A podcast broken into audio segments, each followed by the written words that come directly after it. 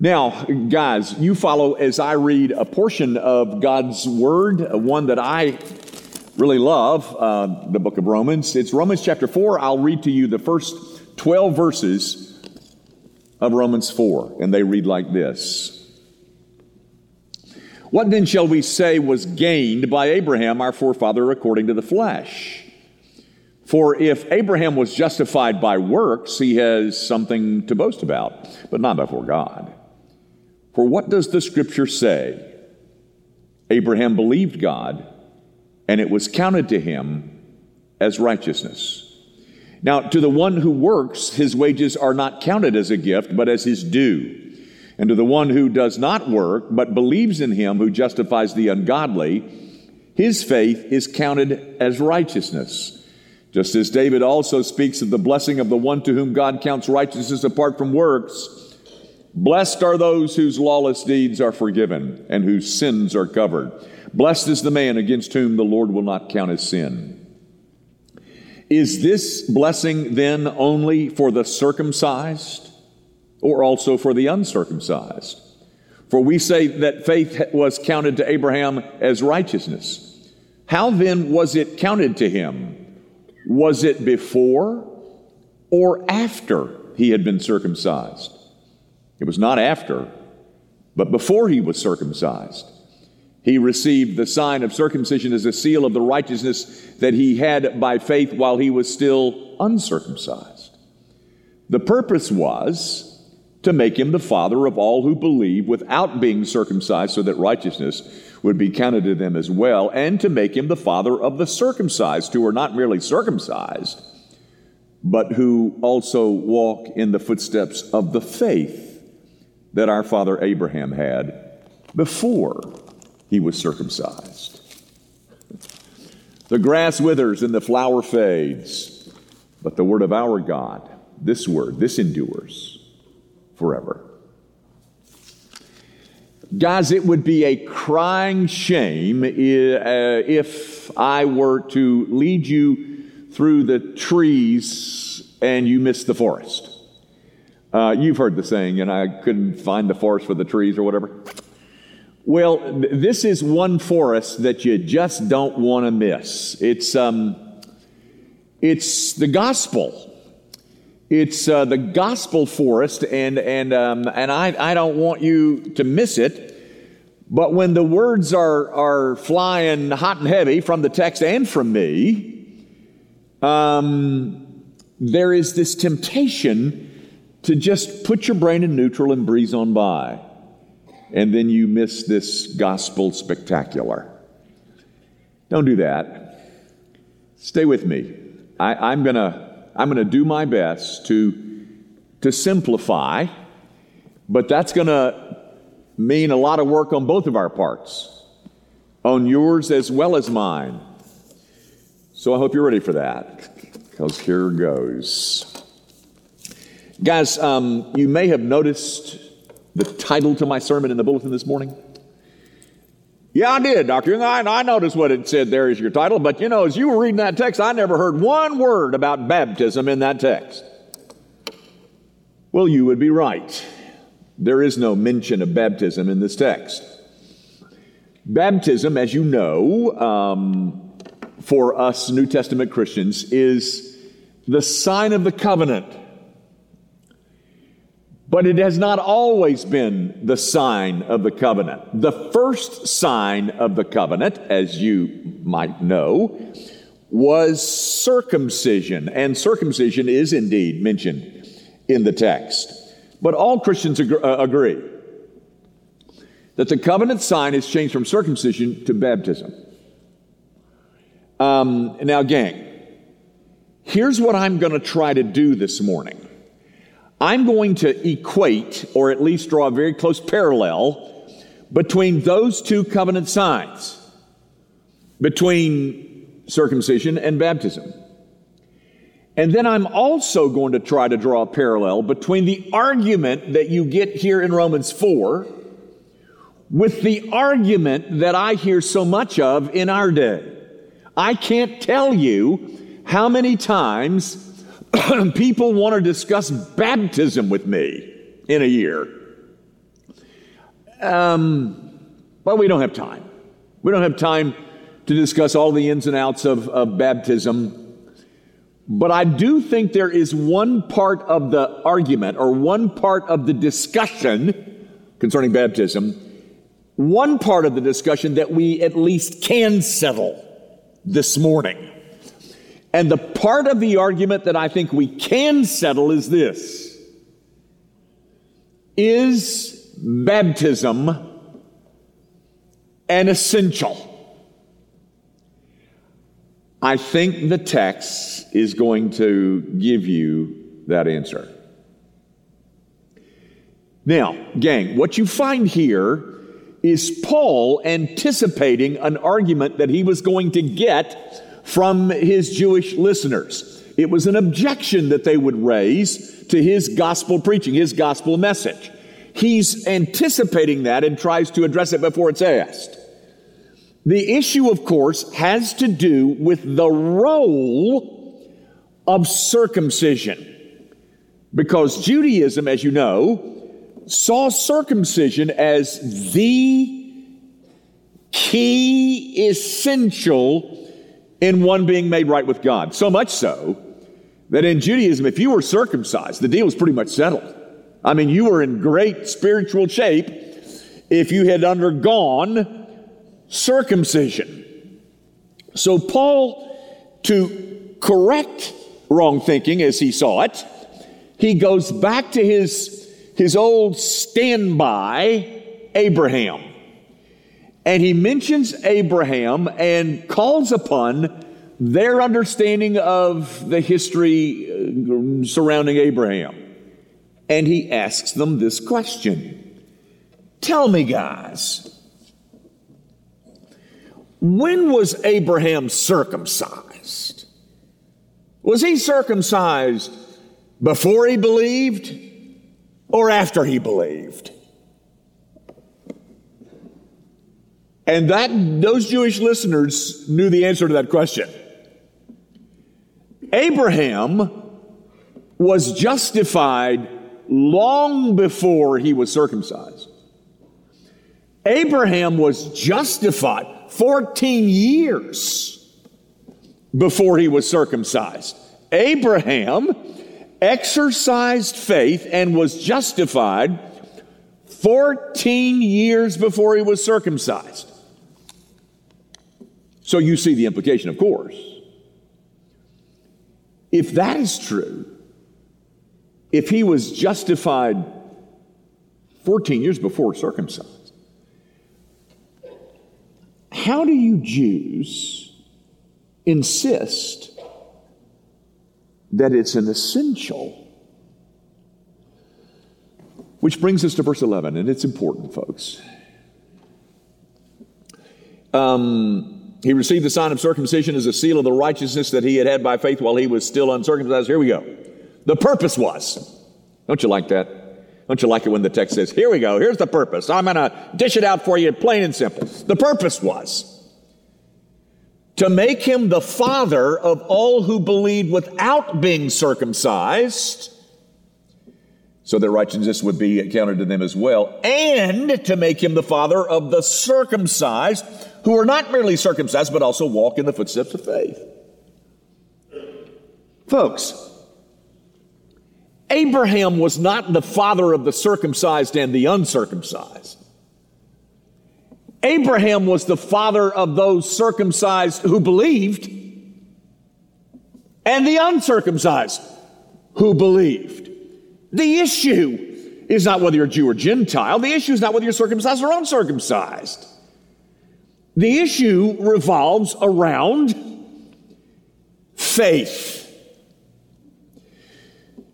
Okay, now, gang, in verse 11, there is a clause. And in that clause, there is pivotal information for a proper understanding of the doctrine of justification by faith alone. It's that clause that goes like this so that righteousness would be counted to them as well. Now, let me draw your attention to three words in that clause. Let me start with the easy one them. Who's the them? So that righteousness would be counted to them. Who's that them? Well, it's the it's the uncircumcised. Um, the, purp- the purpose was to make him the father of all who believe without being circumcised so that they can be righteous so to them. That's the them. It's those uncircumcised, those Gentiles, those nasty Gentiles. And then the second word I want you to look at is the word righteousness. What is righteousness? You remember up in verse 3 it said Abraham believed and it was counted to him as righteousness. But again, what, what, what, is, what is righteousness? Well, righteousness comes to those who believe. That's what the text says. But what is it? Folks, um, righteousness is the fulfilling of the law. All of it. The fulfilling of the law which I didn't do. Did you? Um, righteousness is what we need in order to stand comfortably in the presence of God, but I don't have it.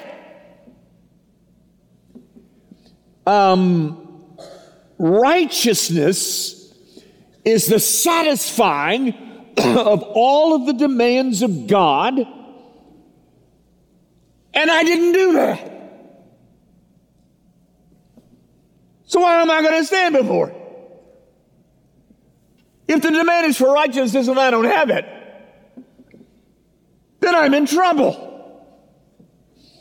Folks, faith in Christ is the means through which God gives to me righteousness. Christ's righteousness. Now, let me say this in a different way. The righteousness that we need but do not have, that righteousness belongs only to Christ. He's the one who obeyed the law. I didn't even get close. And all of my human do goodisms, won't get me an inch closer. God is kind enough to grant Christ's righteousness by way of imputation. Now, hold on there, Dr. Young. I don't see the word imputation in this text anywhere. I mean, I just think that's one of those big old seminary words that you brought to try to impress the rest of us, but you know, I'm not that all that impressed by it. Well, I may have done that. But, ladies and gentlemen, imputation is in the text, and let me show it to you. Folks, um, the word that is translated counted in that clause is the Greek word logizomai. It's the word from which we get our English word logic. Logizomai is found 10 times in Romans 4. It's in verse 3, 4, 5, and 6, 9, 10, and 11, 22, 23, and 24. They're all versions of the same Greek word logizomai. The ESV translation, which is one that so many of us have, translates that word counted. But if you've got a King James or a New King James, they translate the word impute. Some translations use the word reckon. But it's all the same Greek word, folks. And that Greek term is an accounting term. It's a term that refers to something being put in someone's account when we have nothing at all in our account, God puts something in there. or he imputes something to our account. And what is it that he puts in there? Righteousness. Christ's righteousness. God gives us something that we do not have and have no way of getting it. Um, it is a legal transfer by which all of his claims against us are satisfied by Christ. And then Christ's righteousness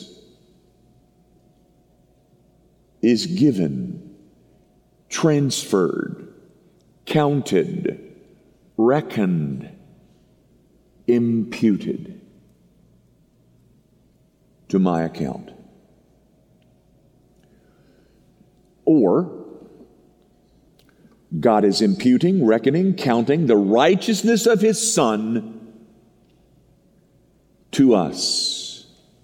And then, God goes on to enable us to see that beautiful thing by granting us the gift of faith. Faith is the instrument by which I lay hold of the righteousness that only Christ has, but that I need.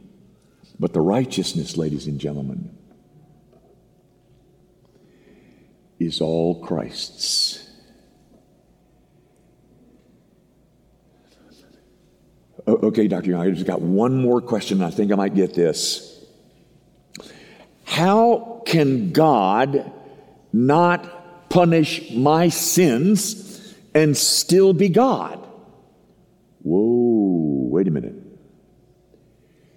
Nobody ever said that sin was not punished. It is punished. Christ took the punishment because you see, my sin is imputed to Christ who then endures the wrath of God for it, and his righteousness is then imputed to me. No, folks, what a gospel we have to preach. What an amazing piece of bookkeeping. What an amazing piece of accountancy. What you have here, folks, is the mathematics of grace on display. It is all of God's action. The Christian doesn't do anything to save himself. God did it all and I receive that by faith. Now, tell me, what role did you see baptism playing in that whole saving process? Why, you know, Dr. Young, I, I didn't see anything in there about baptism. That's the right answer. There is no role that baptism plays in that saving event. So tell me, ladies and gentlemen, how did Judaism in this century and others in our century make a covenant sign an essential part of one's saving experience.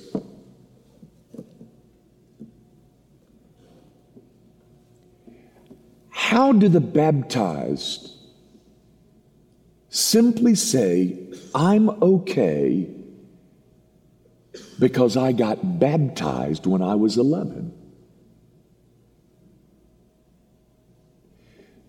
Because you see, ladies and gentlemen, Abraham is not the father of the baptized or and the unbaptized. Abraham is the father of the baptized who believe and the unbaptized who believe. And that is the argument of this portion of God's Word. Now, guys, let, let me do one more thing and I'll quit. Would you like to know for certain that you are a Christian? Okay, I've got a little test for you that I, I think might help. Here we go. So I say this to you. I say, um, uh, do you realize that you can do nothing about making yourself a Christian? Uh, and have you given up that self salvation project that you've got? Uh, it is a gift that comes to the ungodly. I say that to you. And then in reply, you say this to me. You say, Oh, but I. Stop right there.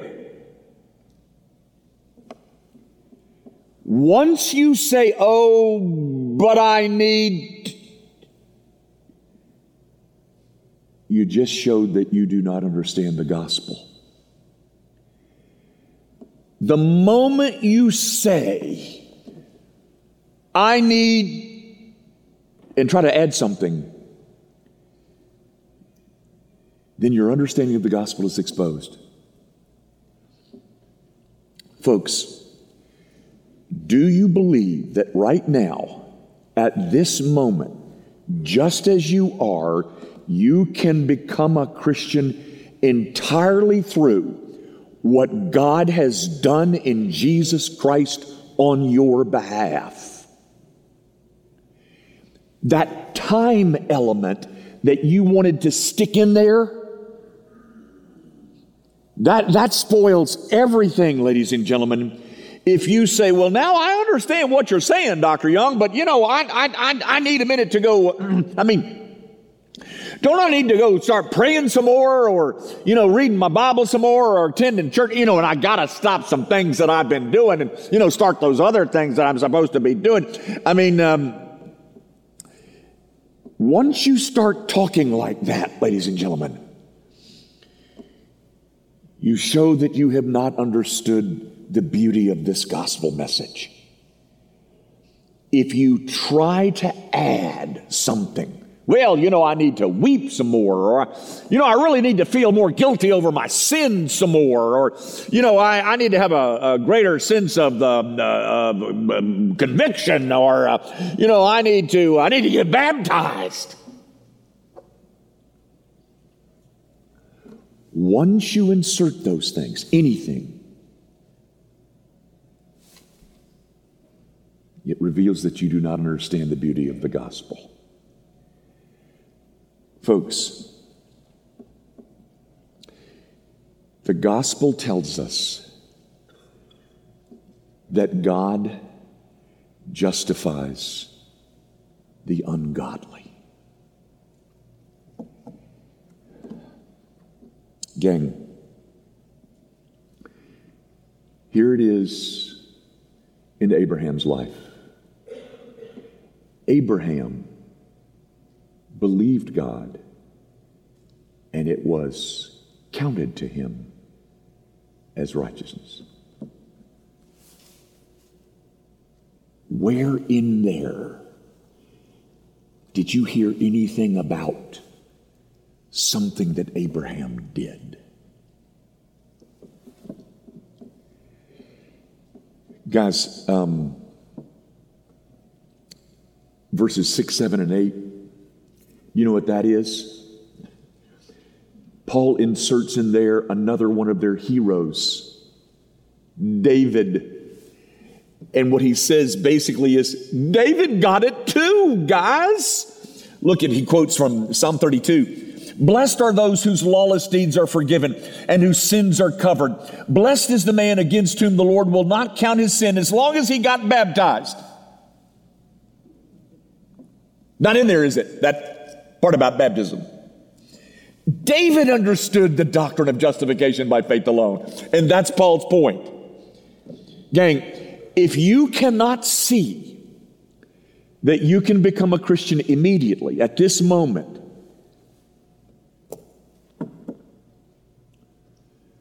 you have not understood the gospel.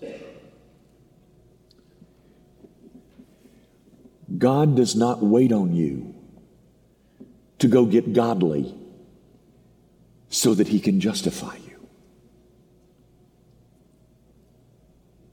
He justifies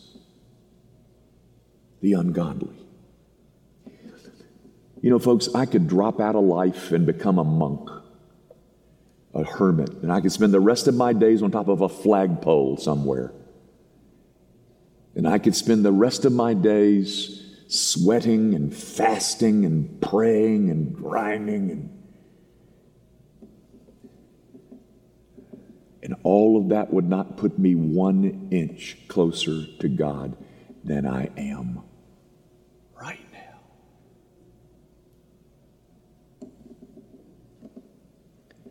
Folks, God doesn't ask you to go get something before He justifies you. He doesn't wait for you to clean yourself up so that He can justify you. Abraham believed God, and it was counted to him as righteousness. Is that simple enough?